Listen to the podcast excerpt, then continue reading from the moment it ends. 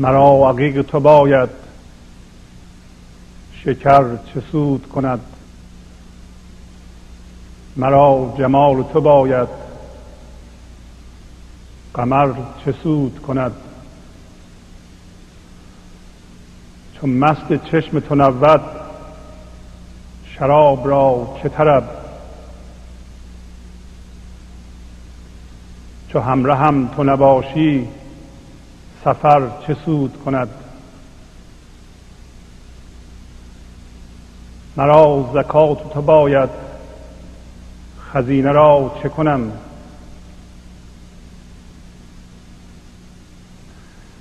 مرا میان تو باید کمر چه سود کند؟ چو یوسفم تو نباشی مرا به مصر چه کار؟ چو رفت سایه سلطان. حشر چه سود کند؟ جهان مثال درخت است و برگ و میوه ز توست. چو برگ و میوه نباشد شجر چه سود کند؟ گذر کن از بشریت فرشته باش دلا. فرشتگی چو نباشد بشر چه سود کند؟ خبر چو محرم او نیست بی خبر شو مست. چو مخبرش تو نباشی خبر چه سود کند؟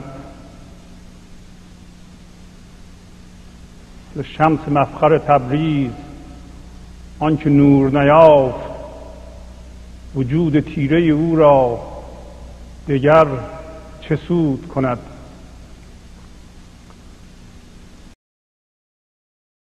با سلام و احوال پرسی جلسه گنج حضور امروز رو با غزلی از مولانا شروع می کنم. امروز روی یک قصه از مصنوی کار خواهیم کرد. پس آخر وقت اگر فرصتی موند برمیگردیم به غزلی که همه الان خوندم. اما قبل از شروع به قصه مصنوی چند مطلب رو می‌خواستم یادآوری بکنم. و اون اینکه اگر این جلسه فکر می‌کنید مفید برای شما می‌تونید با این های کوچولو یا هر گونه دستگاه ضبطی صدا را ضبط کنید و چندین بار اون قسمتی که فکر می‌کنید براتون مفیده گوش بدید. و غالب اوقات یه بار گوش کردن به این برنامه مخصوصا به قسمتی که از مولانا یا حافظ صحبت می‌کنیم کافی نخواهد بود. مطلب دیگه این که وقتی این جلسه رو ما گوش می‌کنیم در واقع بهترین خواهد بود که به دقت گوش بدیم و وسط کار پانشیم مثلا دوباره برگردیم یا قطع کنیم چون این کار سبب میشه یه قسمتی گفته بشه بگذره و شما نشنویم بعد قسمت بعد که میاد دیگه مفهوم نخواهد بود. ضرری که این جلسه می‌تونه بزنه اینه که خیلی بد فهمیده بشه برای اینکه ما تماما گوش نیستیم. به علت اینکه گفته های حافظ یا مولانا دقیق و سنجیده است و از حضور برخواسته ما باید ها گوش بدیم تا این اصلاح فرمایشات رو درست درک کنیم. در صورتی که وسط کار وقفه ایجاد بشه یا ما هم حرف بزنیم با دیگران و همین برنامه را گوش بدیم این درست در نخواهد اومد. پس بنابراین دقت در قصه یا غزل سبب خواهد شد که ما مطلب رو اونطور که مولانا نظرش بوده دریافت بکنیم. یه مطلب دیگه این که اگر کسی احساس می‌کنه که این جلسه حالش رو بد می‌کنه برای برخی از ماها بعید نیست. برای اینکه ما علل اصول مدتها در ذهنمان زندگی کردیم و با خیلی چیزهایی از بیرون از خودمان هم هویت شدیم هم جنس شدیم مخصوصا گرفتاری ها و قصه ها و مسائلمون وضعیت فعلی بعضی از ماها اینطوریه که ما به اون مسائل و گرفتاری ها سخت چسبیده ایم و این جلسه به ما فشار میاره که اونا رو رها بکنیم. گاهی اوقات ما نمی‌خوایم رها بکنیم و اون کار دوباره یه فشاری برای ماست که باید من این کار رو رها بکنم ولی هنوز رها نکردم. حالا این چی میشه؟ در صورتی که می‌بینید اون حالت وجود داره. می‌تونید به جای این برنامه برنامه دیگه گوش بدید و این صحبت از سر مهر نه از سر از سر منیت و غرور بنده. قصه مربوط است به شکر خریدن یک فرد گلخار از اتاری که سنگ ترازوش از گله. پس یه اتار شکر فروشی وجود داره که شکر میفروشه و یه فرد گل‌خوار یعنی کسی که عادت به گل خوردن داره رفته از این عطار شکر بخره. ببینیم که چجوری شکر می‌خره از این عطار همینطور که اطلاع دارین قدیم عطاران یا امروز اصطلاح سوپرمارکت های یا اصطلاح بقالی های ایران مخصوصا وقتی دکون کوچیکه در یه روی صندلی میشینن و این ترازو جلوشه و این ترازو دو کفه داره. و البته از این ترازوها در آمریکا نیست. این توضیح ها فقط برای کسایی میدم که اینجا به دنیا آمدن بزرگ شدن و به این برنامه گوش میدن. و معمولا سنگ بود قدیم که سنگ رو روی یه کفه ترازو میذاشتن. در کفه دیگه قنچ یا شیرینی یا هر چیز دیگه نخود لوبیا که میذاشتن وزن می‌کردن. این طریقه وزن کردن بود. البته ترازوها الان در آمریکا یا در اروپا احتمالا عوض شده و همه با یه مکانیسم دیگه ای داره. دو کفه نداره. پس میگه پیش اتار یکی گلخاق رفت. تا خرد ابلوج قند خاص زفت. یه گلخاری رفتش یه اتاری تا قند سفید به اصطلاح یه تیکه یا کلهی بخره. همطور که به جزئیات این قصه توجه می‌کنیم می‌بینیم که اون کلمات از اون کلمات هم مولانا منظوری داره.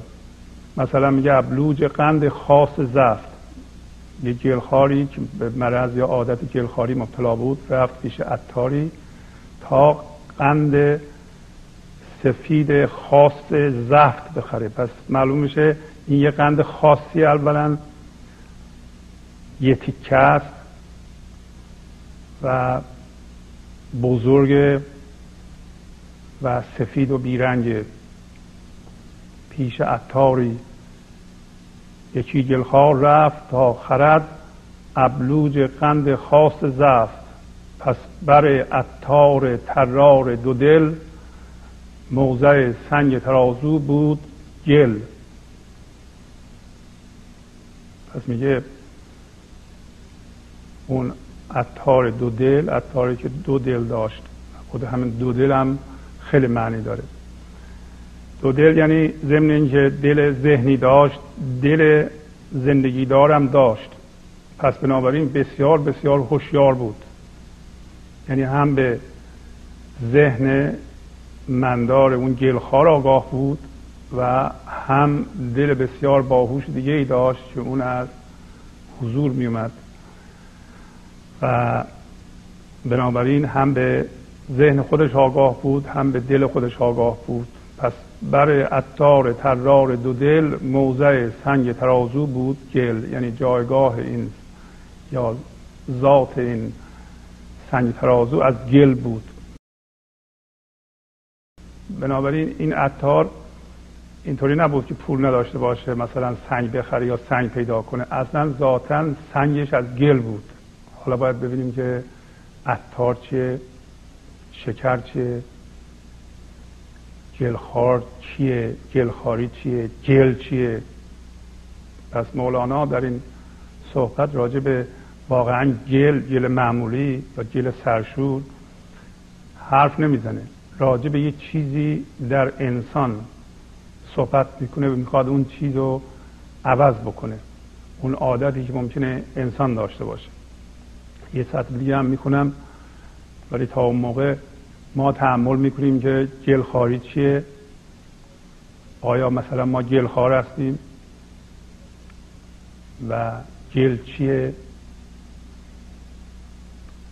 و گلخار چیه؟ عطار چیه؟ شکر چیه؟ روی این نکات تحمل می‌کنیم. پس بنابراین عطار برمیگرده به گلخار میگه گفت گل سنگ ترازوی من است. گر تو را میل شکر بخریدن است.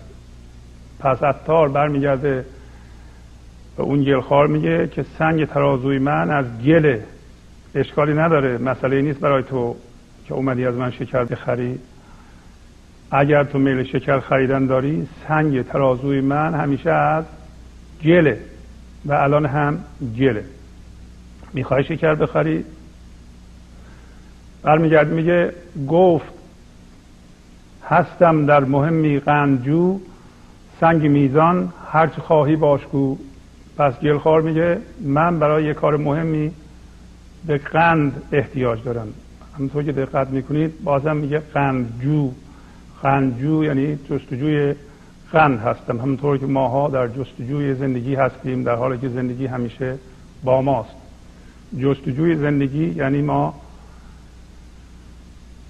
به زندگی که الان با ماست در ما میجوشه توجه نداریم و اونو در آینده جستجو می‌کنیم. جستجو کردن یعنی الان نیست و من منتظرش هستم که در آینده پیدا کنم. پس می‌بینیم که گلخار هم به اصطلاح شباهتی به ما داره در این قصه. گفت هستم در مهمی قندجو سنگ میزان هرچی خواهی باش گفت من دنبال قند میگردم برای یه کار مهمی. حالا سنگ ترازو هرچی می‌خواد باشه برای من فرقی نمی‌کنه ولی عطار می‌دونه که خیلی فرق داره این قضیه. خود گلخار نمی‌دونه که سنگ ترازو وقتی گله این به ضررشه. اما برمیگردیم دوباره به اول قصه ببینیم که گل چیه و گلخار چیه و ما چه شباهتی به گلخار داریم و عطار چیه. ما خیلی شباهت به گلخار داریم. ما گلخاری هستیم که میریم برای شکر خریدن پیش اتار اتار همون هستی که شکر یعنی شیرینی زندگی و خود زندگی رو هر لحظه در وجود ما میدمه. و ما کی میریم برای شکر خریدن؟ همین لحظه. همین لحظه جلوی اتار وایستادیم. اتار زندگی اتار هستی اتار خدا می‌خواهیم زندگی ازش بخریم شیرینی زندگی بخریم. همه ما دنبال کیفیت و شیرینی زندگی هستیم. و الان جلوی اتار وایستادیم. و اتار به ما میگه که شکر رو باید وزن کنیم و سنگ من ندارم سنگم یعنی سنگم از سنگ نیست یا کیلوی آهنی نیست بلکه از گله. این برای تو اشکالی نداره ما هم میگیم اشکالی نداره نه. ما اصلا گل و دوست داریم. همطور که در بقیه قصه مولوی توضیح میده. بنابراین ما جلوی هستی وایستادیم. لحظه می‌خواهیم شکر بخریم و گلخاری ما عبارت از اینه که ما فرم و صورتهای فکری و هیجانی رو میل می‌کنیم. گل همونطور که می‌بینید از آب و خاک وقتی آب و خاک قاطی می‌کنند میشه گل و وقتی نیروی زندگی را ما روی مادیات روی ذهنمون روی فکرمون سرمایه گذاری می‌کنیم و عجیم می‌کنیم و از اون یه ملغمه می‌سازیم به نام گل که در این قصه میگه یا فرم ذهنی یا صورت ها صورت های مادی و به اون مشغول میشیم و میشیم اون. این لحظه که جلوی هستی وایستادیم جلوی خدا وایستادیم و در ما خشم وجود داره به دلیل اینکه یک فرم ذهنی به وجود اومده به دنبال اون یک فرم هیجانی یعنی خشم در ما ترس در ما به وجود اومده. پس ما داریم جل می‌خوریم. جل می‌خوریم یعنی خار هستیم. ما در سطح فکری یعنی قضاوت داریم. یه قضاوت فکری داریم و این قضاوت دنبال این قضاوت فکری یک هیجان ذهنی داریم یا هیجان به اصطلاح احساسی داریم؟ همطور که می‌دونید منظور من از ذهن در این جلسه مجموع فکر و هیجانه. مثلا یه فکر می‌کنیم این فکر رو در واقع می‌خوریم. به خودمون میخورونیم به دنبال اون یه هیجان منفی به ما دست میده و مجموع این فکر و هیجان همون گله. برای اینکه ما نیروی زندگی رو در ما می... که در ما میجوشه بر میداریم قاطی می‌کنیم با فرم فکری و هیجانی و اونو دوش جام می‌کنیم و اون میشیم. وقتی شما خشمگین هستین یعنی خشم هستین از اون جنس شدیم. بنابراین در واقع گلخار ما هستیم. پس ما که گلخار هستیم هر لحظه قضاوت می‌کنیم بعضی از ماها میگیم بذار بگم اون خانم چجوریه این آقا چجوریه اون کار اونطوریه این یکی اینطوریه هر لحظه ما اینها رو بیرون صادر می‌کنیم. ما همه چی رو می‌دونیم و با ندانستن راحت نیستیم. یک حالت دیگه اینه که بگیم نمی‌دونیم و این ذهن آرام بشه.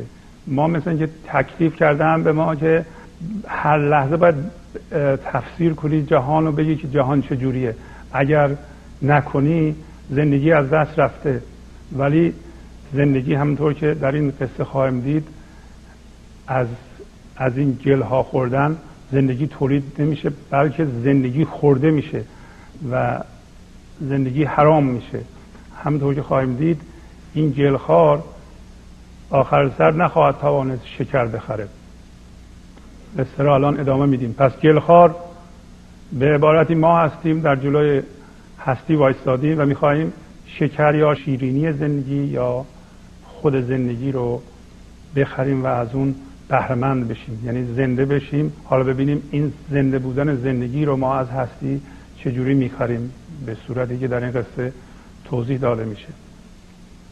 پس یه دور دیگه این چهار خط رو تکرار می‌کنم. پیش اتار یکی گلخار رفت. تا خرد ابلوج قند خاص زفت. پس یه گلخاری که در واقع همون فردی است که مرتب قضاوت داره و تفسیر می‌کنه جهان رو و تفسیر بنا کرده. رفت پیش هستی. کی رفت؟ همین لحظه همین لحظه. جلوی هستی وایساده و می‌خواد زندگی یه تیکه بخره. همونطور که می‌دونید زندگی دو تیکه نیست. اینو هفته قبل هم صحبت کردیم. زندگی یک زندگی در جهان وجود داره و و گفتیم تمامیت هم به اون معنیه. یعنی اینکه یه پارچه بودن یه تیکه بودن پس رفت. اینجا میگه رفت پیش اتار کلغند بخره ولی منظور همونه که خواهیم دید که اتار قند و بعدا نمیشکنه. بلکه بلکه می‌خواد یا همه رو بده یا نمی‌تونی زندگی رو دو نیمه کنه یا بشکنی و از شکسترش استفاده کنی. این شکری که شکسته نمیشه. تا خرد ابلوج قند خاص زفت یک کلغند بزرگ بخره. پس برای اتار ترار دو دل از پیش اون اتار بسیار باهوش که دو دل داشت. سنگ ترازوش از چی بود؟ از گل. موضع سنگ ترازو بود گل. گفت گل سنگ ترازوی من است گر تو را میل شکر بخریدن است.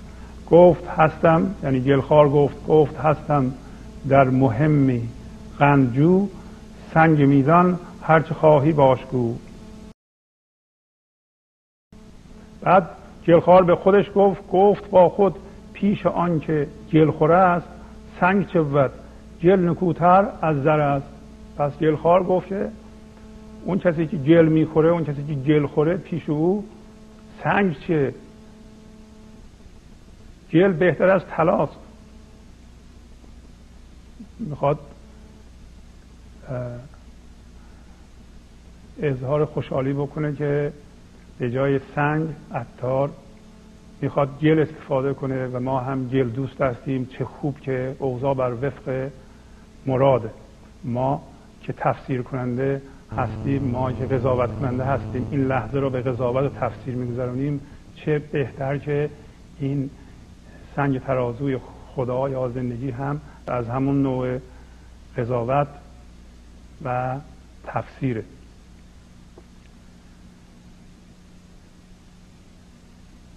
بعد میگه گر نداری سنگ و سنگت از گل است این به و به گل مرا میوه دل است.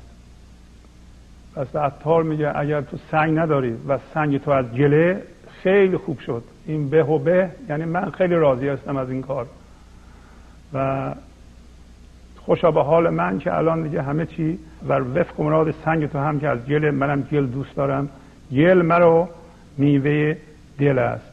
این به و به گل مرا میوه دل است. این چه خوب که من گل رو اندازه جونم دوست دارم. پس ما تفسیر رو اندازه دلمون و جونمون دوست داریم. اندران کفه ترازو ز اعتداد او به جای سنگ آن گل را نهاد.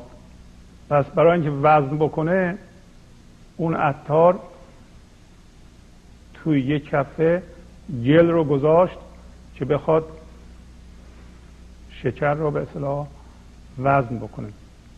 برای اینکه وزن بکنه توی کفه به جای سنگ جلو گذاشت. پس برای کفه دیگر به دست هم به قدر آن شکر را می شکست. معمولا قدیمات اون مغازه های کوچیک این چیزهایی که مردم می خریدن این دکوندارا اینا رو بغل دستشون میذاشتن که در دسترسشون باشه تا اینطوری دستشون رو بر داشتن یا به پشت این پشت بوده برمیگشتن میشکستن پس میگه که به اندازه اون وزنه ای که به اصلاح گذاشته بود کفه به اندازه اون برگشته بود این شکر رو یا قند رو میشکست که توی ترازو قرار بده. پس برای کفه دیگر به دست هم به قدر آن شکر را میشکست چون نبودش تیشه ای او دیر ماند مشتری را منتظر آنجا نشاند. پس میگه اتار تیشه نداشت. عطار چون تیشه نداشت و معطل شد و مشتری هم منتظر اونجا مونده بود. این که میگه عطار تیشه نداشت خیلی واضحه که اگه عطار معمولی بود یا دکوندار معمولی بود حتما تیشه داره که قند و بشکنه به اندازه وزنش قند توی کفه ترازو بگذاره. پس مولانا یک منظوری از این کار داره که من اشاره بهش کردم. زندگی یه تکه زندگی رو نمیشه دو نیمه کرد. و یا ما زنده ایم یا همونطور که در انتهای این قصه اشاره می‌کنه مرده ایم. ما وقتی این لحظه تفسیر هستیم قضاوت هستیم در سطح فکر به دنبال اون یه هیجان منفی به ما دست میده در این صورت ما تبدیل به فرم ذهنی هیجانی میشیم. این فرم ذهنی هیجانی که ما شدیم الان دیگه جون نداره. از جونش بهره نداره. این صورته. ما تبدیل به فرم شدیم. ما به خواب در واقع در اصل ما در خواب همین فرم هستیم. خواب همین فرم هستیم یعنی با عینک همون فرم فکری یا همون تفسیر یا همون خیال و همون هیجان که یه جور ما رو به خواب فرو بوده دنیا رو می‌بینیم. یعنی در واقع مثل که تو خواب هستیم در خواب همین هیجان و فکری که الان می‌کنیم هستیم. این لحظه مولانا چی می‌خواد بگه؟ می‌خواد بگه که در یک هفته این تفسیر شماست و قضاوت ذهنی شماست الان. در یه کفه دیگه هستی یا خدا می‌خواد شکر بذاره. شما ببینیم می‌تونید این فرم ذهنی هیجانی رو نخورید. اگر نخورید تو کفه میمونه و به اندازه اون شما شکر می‌گیرید. اگر اینو بخورین که ما می‌خوریم هر لحظه از شکر خبری نخواهد شد. چون شما دیگه فرم ذهنی یعنی گلو خوردید. اگر گلو می‌خورین یا از شکر خبری نخواهد بود. اجازه بدیم ببینیم که دنباله قصه چی میگه مولانا؟ پس چون نبودش تیشه ای و دیر ماند مشتری را منتظر اونجا نشاند. چون تیشه نداشت برگشت و معطر کرد و مشتری اونجا منتظر ماند. رویشان سو بود جل خورد ناشکفت گل از او پوشیده دزدیدن گرفت. ترس ترسان که نباید ناگهان چشم او بر من فتد از امتحان. بنابراین عطار وقتی پشت رو نگاه می‌کرد و مشغول شکستن قند و آوردن قند بود اون گل خورد که جلوی ترازو وایستاده بود و همه حواسش به اون گل بود شروع کرد به خوردن گل ناشکفت یعنی بی صبرانه. همونطور که ما عجله داریم و بی صبرانه و با, با سرعت زیاد می‌خواهیم دنیا رو در این لحظه تفسیر کنیم و این تفسیرها رو بخوریم. اون گلخور هم بی صبرانه که همه حواسش به گل ترازو بود و حواسش اصلا به شکر نبود بلکه به اون گل بود. و حواس ما هم درسته که در حرف میگیم به زندگی ولی حواس ما به گله به تفسیرهای ماست به قضاوتهای ماست. در این لحظه از زندگی فکر می‌کنیم قضاوت نکنیم. تفسیر نکنیم ایراد خودمون و دیگران نگیم. در این صورت از زندگی عقب افتادیم. دیگه کنترل زندگی دست ما نیست. کنترل زندگی از دست ما رفت. یه روزی باید بیاد که ما حس کنیم که اگر تفسیر نکنیم زندگی رو باز هم دنیا خراب نخواهد شد بلکه دنیا حداقل برای ما بهتر خواهد شد. پس ببینیم اون گلخور چی کار کرد. رویشان سو بود گلخور ناشکفت گل از او پوشیده دزدیدن گرفت. یعنی پوشیده از پنهانی از اتار فکر کرد که اتار روش اونور نمی‌بینه و شروع کرد از اون گلی که در واقع سنگی است که باید شکر رو بکشیم شروع کرد از اون دزدیدن. قافل از اینکه هر که از اون بخوره کم بشه خب شکرم کمتر خواهد شد. روی شانسو بود گلخور ناشکفت. گل از او پوشیده دزدیدن گرفت ترس ترسان که نباید ناگهان می ترسید که نکنه. این اتاره دارن که امتحان بکنه ببینه من دوز نیستم و و چیزی نمی دوزدم برگرده یه دفعه گل خوردن منو ببینه و من آبروم بره. و از این کار می ترسید حالا ببینیم اتار چی کرده. دید اتاران خود مشغول کرد که فزونتر دوز هین ای روی زد. پس اتار متوجه بود چون اتار دو دل داشت. گلخور رو خوب میشناخت. که می‌خواد از گل بدوزه حواسش به گله و حواسش به شکر نیست. و بنابراین اتار او رو دید که داره گل رو و خودش اون پشت مشغول کرد و پیش خودش گفت که بیشتر بدزد از گلم. ای روی زرد همونطور که می‌دونید قدیم وقتی گلخورها گل میخوردن پس از یه مدتی روشون از گلخوری به اصطلاح زرد می‌شد. شخص شخص گلخاری رفت پیش عطاری شکر بخره قند کلهی بخره و عطار بهش گفت که سنگ من از گل سنگی که می‌خوام بذارم توی ترازو و شکر رو وزن کنم. این از گل اشکالی نداره. گلخوار گفت نه بلکه خیلی هم خوبه این کار. پیش خودش. پس وقتی گل و گذاشت به جای سنگ توی ترازو تا شکر رو وزن کنه و اتار برگشت پشت تا قند بیاره گلخوار که جلوی ترازو وایستاده بود شروع کرد پنهانی از گل که در واقع سنگ ترازو بود خوردن. قافل از اینکه وقتی سنگ ترازو یا گلو می‌خوره و این سبکتر خواهد شد و شکر کمتر گیرش خواهد اومد. ببینیم اتار که متوجه این قضیه هست و خودش زده به ندیدن چی فکر می‌کنه پیش خودش. دید تاران خود مشغول کرد که فزونتر دزد هین ای روی زد. پس اتار اینو دید و خودش رو اون پشت بیشتر مشغول کرد تا با این بیشتر این گلخار بیشتر از اون گل بخوره و بیشتر خور ای روی زرد روی زرد حالتی است که شاید برخی از ماها پیدا کرده ایم از تفسیر خاری و قضاوت خاری و به دنبال آن هیجان آن رو میل کردن.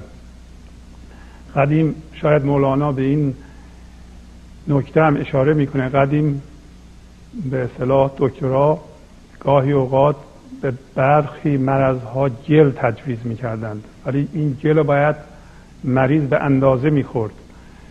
یواش یواش گل و مریض می‌خورد به گل عادت می‌کرد دیگه گلخوار می‌شد. یعنی گل به جای اینکه اثر درمانی داشته باشه اثر سو روی مریض میذاشت و مریض گلخوار می‌شد بعد مرض گلخاری می‌گرفت و روش زرد می‌شد. معلوم بود که این گلخار شاید اشاره به این نکته می‌کنه که هر چیزی در زندگی ما به اندازش ممکنه مفید باشه. وقتی ما می‌خوایم زندگی از اون بگیریم خیلی از ماها به یه کاری دست می‌زنیم یا به یه چیزی رو می‌خوریم مثلا مثل سکس مثل مشروب مثل برخی چیزها که در زندگی بهش عادت می‌کنیم. اگر این به اندازه شاید به این به نکته اشاره می‌کنه به اندازه باشه لذت بخش باشه ولی وقتی از اندازه خارج میشه یعنی ما عادت می‌کنیم و می‌خوایم شادی زندگی رو و خود زندگی رو و یا خودمون رو در اون جستجو کنیم این دیگه میره روی مرضی و اینقدر اون مطلب برای ما بزرگ میشه که تمام زندگی ما رو تسخیر می‌کنه و ما میشیم اون. و بنابراین رویمون از اون لحاظ زرد میشه. احتمالا به این نکته هم اشاره می‌کنه. دیرت تاران و خود مشغول کرد که فزونتر دزد. هین ای روی زرد گر به دزدی و از گل من می‌بری یا از گل من می‌بری. رو که هم از پهلوی خود می‌خوری. میگه اگه به دزدی تو از گل من می‌خری و برو که از پهلوی خودت می‌خوری. از پهلوی خودت می‌خوری. دوباره پایین اشاره می‌کنه درست مثل که یه نفر پهلوی از پهلوی خودش ببره و اونو کباب بکنه بخوره گوشت خودش بخوره و این کار معلومه که احمقانه است. برای اینکه دوباره باید اینقدر از غذا بخوره که اونو ترمیم بکنه. یعنی چی؟ یعنی ما زندگیمون از نوع بیفرمی است از نوع نور سادگیه و برکت هستیه. از فضاداری این لحظه است. زندگیمون از اونه نه اینکه وقتی اونو شما می‌برین و تبدیل به فرمش می‌کنید و می‌کشین در واقع از پهلوی خودتون می‌خوریم و از پهلوی خودمون می‌خوریم. یعنی مثل اینکه اون زندگی رو که الان در ماست و ما اونو تبدیل به فرم هیجانی و فکری می‌کنیم و اون میشیم و و میمیریم اون قسمت از زندگی خوبمون که می‌تونه زنده بودن زندگی در این لحظه بشه بریده شده از بین رفته. میگه نه که تو داری از پهلوی خودت می‌خوری درست شبیه کسی که از گوشت خودش می‌بره می‌خوره. این درسته. تو همی ترسی ز من لیک از خری من همی ترسم که تو کمتر خوری. تو از من میترسی که من ببینم و که تو گلو می‌خوری سنگ منو می‌خوری ولی من از این میترسم که تو کمتر بخوری. چون به قول یکی از دوستان میگه همونقدر خیس میشه که تو آب فرو میری. همینقدر ما شکر می‌گیریم که اجازه بدیم این سنگ تو ترازو باشه. وضعیت ما به این ترتیبه. هستی و زندگی سنگ رو می‌ذاره سنگش از گله. می‌ذاره رو ترازو این لحظه به ما شکر بده. نذاشته ما همه رو می‌خوریم. ما اصلا امان نمیدیم که اتار اتار زندگی سنگ گلی رو ترازو بذاره. همین که می‌ذاره رو ترازو هنوز کفه پایون نرفته ما قاب می‌زنیم می‌خوریم. ببینید با چه سرعتی ما گل می‌خوریم. یعنی قضاوت می‌کنیم و قضاوتمون میشیم. پس وقتی قضاوت ما میشیم و به دنبال اون هیجان منفی داریم. یک یک فرم ذهنی هیجانی میشیم. یعنی گلو خوردیم. یعنی سنگ ترازو رو خوردیم. دیگه از شکر خبری نیست و عطار از زندگی به ما میگه که تو داری گلو می‌خوری. و گل سنگ ترازوی من از اول گفته که گل سنگ ترازوی من اشکالی نداره. ما همه ما گفتیم نه اشکالی نداره. خیلی هم خوبه. و و بیخودی نپرسید از سوال اول که سنگ ترازوی من گله مسئله برای تو نیست. به اون شکر ظاهرا اون که رفته بود شکر بخره ولی حواسش به گل بود و ما گفتیم نه مسئله نیست. پس بی خودی این سوال رو نکرده بوده. پس می‌بینی چون ببینی مر شکر را زازمود پس بدانی احمق و غافل چه بود؟ وقتی شکر رو گرفتی پس از وزن کردن به دسته اون موقع می‌فهمی که احمق و غافل کی بوده؟ ما هم بعد از پنجاه سال شهست سال هفتاد سال شاید بیدار بشیم که خب سر کی کلا رفته؟ سر خدا کلا رفته؟ سر زندگی کلا رفته یا سر ما؟ غافل کی بوده؟ ما بودیم یا هستی زندگی دار بوده؟ حالا این هر کسی خودش می‌تونه به این سنجش و شناسایی برای خودش برسه. بعد میگه مولانا نتیجه گیری می‌کنه که مرغ از آن دانه نظر خوش می‌کند دانه هم از دور راهش می‌زند میگه مرغ به دانه که تو تله هست نگاه می‌کنه و میگه به به به عجب چیزیه. و ما هم به یه چیزی در بیرون نگاه می‌کنیم و میگیم به به به عجب چیزیه. اگر من این چیزو به دست بیارم زندگیم پر میشه. زندگی من الان به درد نمی‌خوره. این زندگی فایده نداره. تا زمانی که اون مقام و اون دانه رو اون خونه رو اون نمی‌دونم ماشین و اون مقام اجتماعی رو یا مقام سیاسی رو به دست نیارم اصلا دیگه زندگی زندگی نیست و وقتی اونو به دست آوردم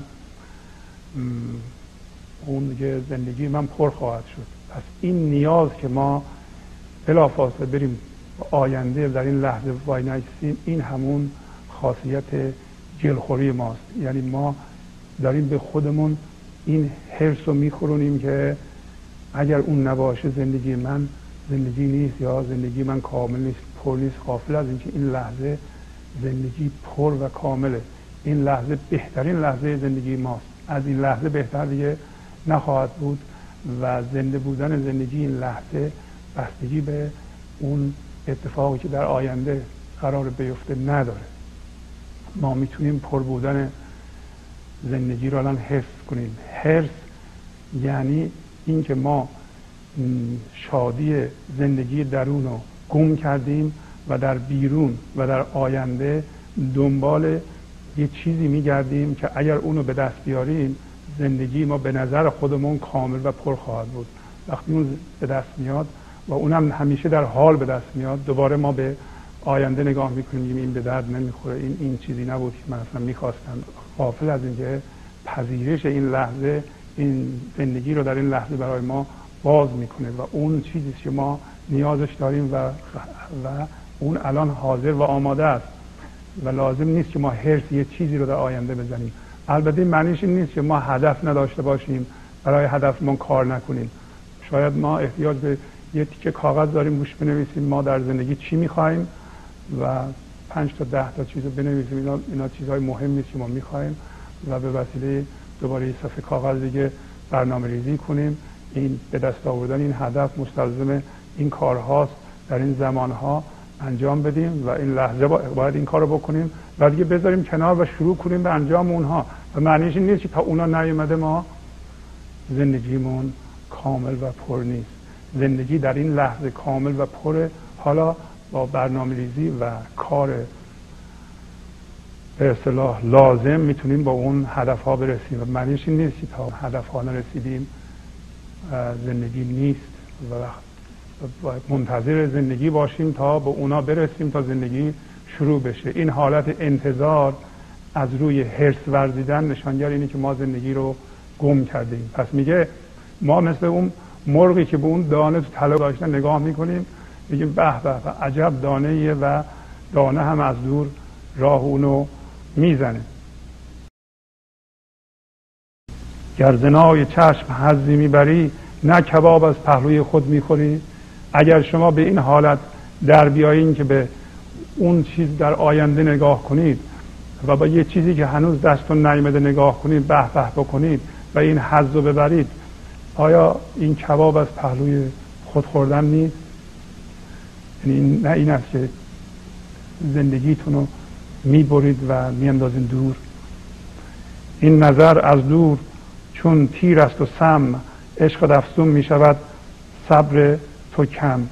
میگه اینجور نظر هرسالود و رفتن به آینده و زندگی رو موکول کردن به آینده سبب میشه که ما بریم به حالت انتظار. همه من منتظر یه چیزی هستیم در آینده انتظار می‌کشیم اتفاق بیفته. میگه این مثل سمه که تمام زندگی ما رو مسموم می‌کنه و درست هم هست. و زندگی ما به جای اینکه زنده بودن زندگی در این لحظه بشه سم اونو می‌گیره و مریض میشه روی زرد میشیم. برای اینکه داریم این حرس می‌خوریم داریم طمع می‌خوریم داریم به این باور رسیده ایم که تا زمانی که اینو من به دست نیاوردم زندگی زندگی نیست. حالا خیلی از این کارهایی که ما بهش حرس میورزیم حالت منفی داره. ما میگیم اگه فلانی رو از بین نبریم اگر ما چوب لا چرخ فلانی نذاریم تا فلانی تا کل با کله نیاد زمین و ما راحت نمیشیم و بنابراین زندگی ما شروع نمیشه. اینا همه مولانا میگه عشق تفسون میشه و صبر تو کم. این عشق همون عشق حوثی عشق اصلی نیست. میگه حوث تو به این کار هرچی حرس میورزی این حوث در تو زیادتر میشه و صبر کم میشه. صبر باز هم حالت حضوره. یادمون باشه صبر انتظار نیست. انتظار یعنی من این لحظه رو مانع رسیدن خودم به اون چیزی که می‌خوام در آینده می‌بینم و فکر می‌کنم اگر اون نیاد زندگی شروع نشده. صبر یعنی من به حالت حضور رسیدم ولی هنوز اون آرامشی که می‌خوام به من بر نگشته یا به وجود نیومده دارم صبر می‌کنم. صبر کاملا اصطلاح این لحظه است و یک حالت خوب هست. برعکس انتظار که بیشتر اوقات ما در اون قرار داریم و انتظار این لحظه رو میپوشونه. میگه مال دنیا دام مرغان ضعیف ملک عقبا دام مرغان شریف. تا بدین ملکی که او دامی ژرف در شکار آرند مرغان شگرف. پس این چیزهای دنیایی که ما بهش حرس میورزیم این دام مرغای ضعیف. مرغ ضعیف میفته تو این دام. مرغی که میگه اگر این دانه را به دست نیارم هنوز زندگی من زندگی بشو.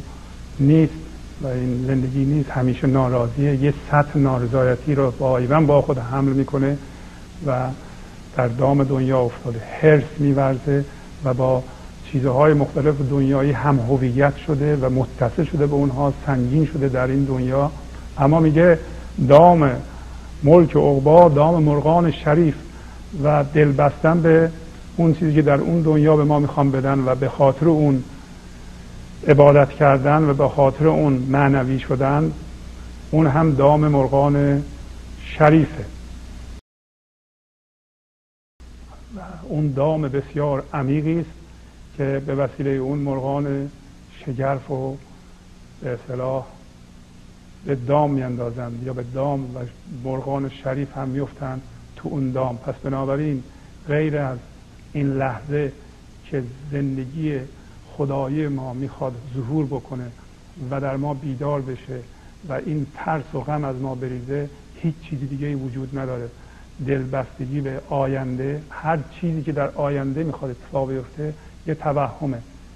گفتم این به این معنی نیست که ما هدف نذاریم و هدف رو دنبال نکنیم یا از گذشته یاد نگیریم یا فکر نکنیم. یکی از دوستان سوال کرد هفته قبل آیا ما نباید فکر کنیم. ما فکر زندگی دار فکر هوشیارانه فکر هوشدار خرددار باید بکنیم و اون فکری که از منیت ما نمیاد از از ذهن مندار ما نمیاد. بلکه وقتی این زندگی در ما بیدار میشه و ما به هوش هستی به هوش خدایی بیدار میشیم یا اجازه میدیم اون هوش خدایی در ما برخیزه و, و تمام وجود ما رو تسخیر کنه اون موقع هست که فکر دیگه مندار نیست و فکر کار خودش رو می‌کنه. و اون موقع است که شما خودتون رو جستجو نمی‌کنین در چیزی در آینده. شما خودتون اون زندگی بیدار شده می‌دونید. هویتتون رو اون می‌دونید. هویت ریشه دارتون رو از اون می‌گیرید. نه از چیزی که در آینده می‌خوایم به دست بیاریم میگین اگر اون به دست نیاد من دیگه آبرو ندارم حیثیت ندارم و زندگی ندارم. تمام چیزها به اون چیز بستگی داره. اونم در آینده هست. چه مال اون دنیا باشه چه مال این دنیا باشه میگه. هیچ فرقی این دو با هم نمی‌کنه. من سلیمان می نخواهم ملکتون بلکه من برهانم از هر حکتون چین زمان هستید خود مملوک ملک مالک ملک آنکه بجهید و زه میگه من سلیمان ملک تو را نمی‌خوام به این قصه وسط یه قصه طولانی که مربوط به سلیمان و به بلقیس و این قصه افتاده وسط اونها. و سلیمان میگه که من سلیمان می‌تونه رمز هستی بشه دوباره میگه من ملک شما رو نمی‌خوام من هدیه شما رو نمی‌خوام. خدا به ما میگه من اینطوری نیست شما عبادت می‌کنید من عبادت شما رو می‌خوام. زندگی محتاج به اینه که ما به اصطلاح حتما یه کاری انجام بدیم تا اون خوشحال بشه. تمام این کارهایی که ما انجام میدیم برای خوب شدن و به زندگی رو آوردن خود ماست. نه اینکه زندگی به ما احتیاج داره هستی به ما احتیاج داره. میگیم. من من من اصلا ملک شما رو نمی‌خوام بلکه من می‌خوام شما رو از مردگی برهانم.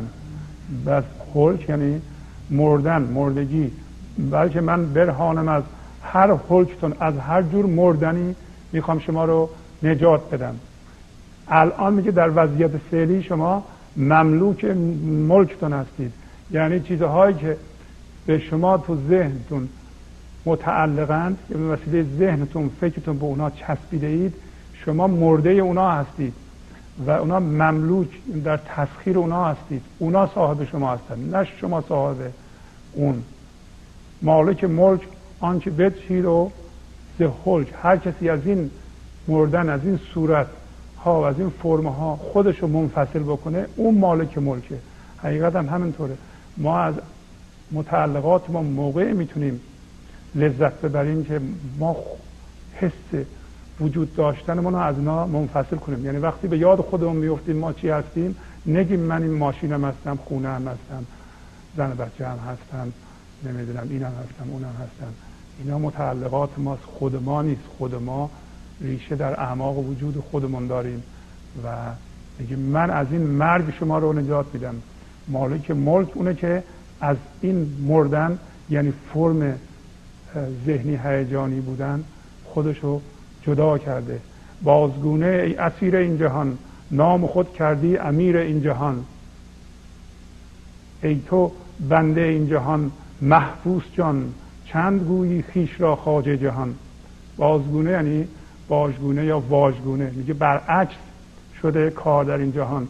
باجگونه تو که اسیر این جهان هستی؟ خود نام خود رو کردی امیر این جهان آقای این جهان خاجه این جهان. کسی که گرفتار زندگی و مسائل خودشه حالا یه مقدار ممکنه که پول و متعلقاتم جمع کرده باشه. واژگونه خودش آقای این جهان می‌دونه. مولانا میگه این واژگونه است. بیدار بشو که تو امیر این جهان نیستی بلکه اسیر این جهان هستی. واژگونه ای اسیر این جهان. نام خود کردی امیر این جهان. ای تو بنده این جهان. محبوس جان. ای که تو بنده این جهان هستی. ما همه بنده ما همه نه البته. بعضی از ماها بنده این جهان هستیم. و بنده خدا نیستیم بنده زندگی نیستیم زنده شده به زندگی نیستیم و جان ما محبوس اون چیزهایی که محبوس اونها هستیم بندهشون هستیم. ای تو بنده این جهان محبوس جان چند گویی خیش را خاجه جهان چقدر خودت رو می‌خوای آقای جهان خطاب کنید برنامه امروز رو با اجازهتون به پایان می‌برم. از شما ممنونم که توجه فرمودیم به این برنامه. خدا حافظ شما تا هفته بعد. گنج حضور. سی دی و دیویدیوهای گنج حضور بر اساس مصنوی و قذریات مولانا و قذریات حافظ. برای برخورداری از زنده بودن زندگی این لحظه و حس فضای پذیرش و آرامش نامحدود این لحظه برای حس شادی آرامش طبیعی درونی و بروز عشق در شما. برای سلامتی تن ذهن و لطیف کردن احساس شما برای خلاص شدن از مسائل زندگی توهمات ذهنی بی‌حوصلگی دلمردگی بی انرژی بودن و رسیدن به حالت شادی طبیعی. برای شناخت معانی زندگی ساز نوشته های مولانا و حافظ در مدت کوتاه. برای سفارش در آمریکا با تلفن 818 970 3345 تماس بگیرید.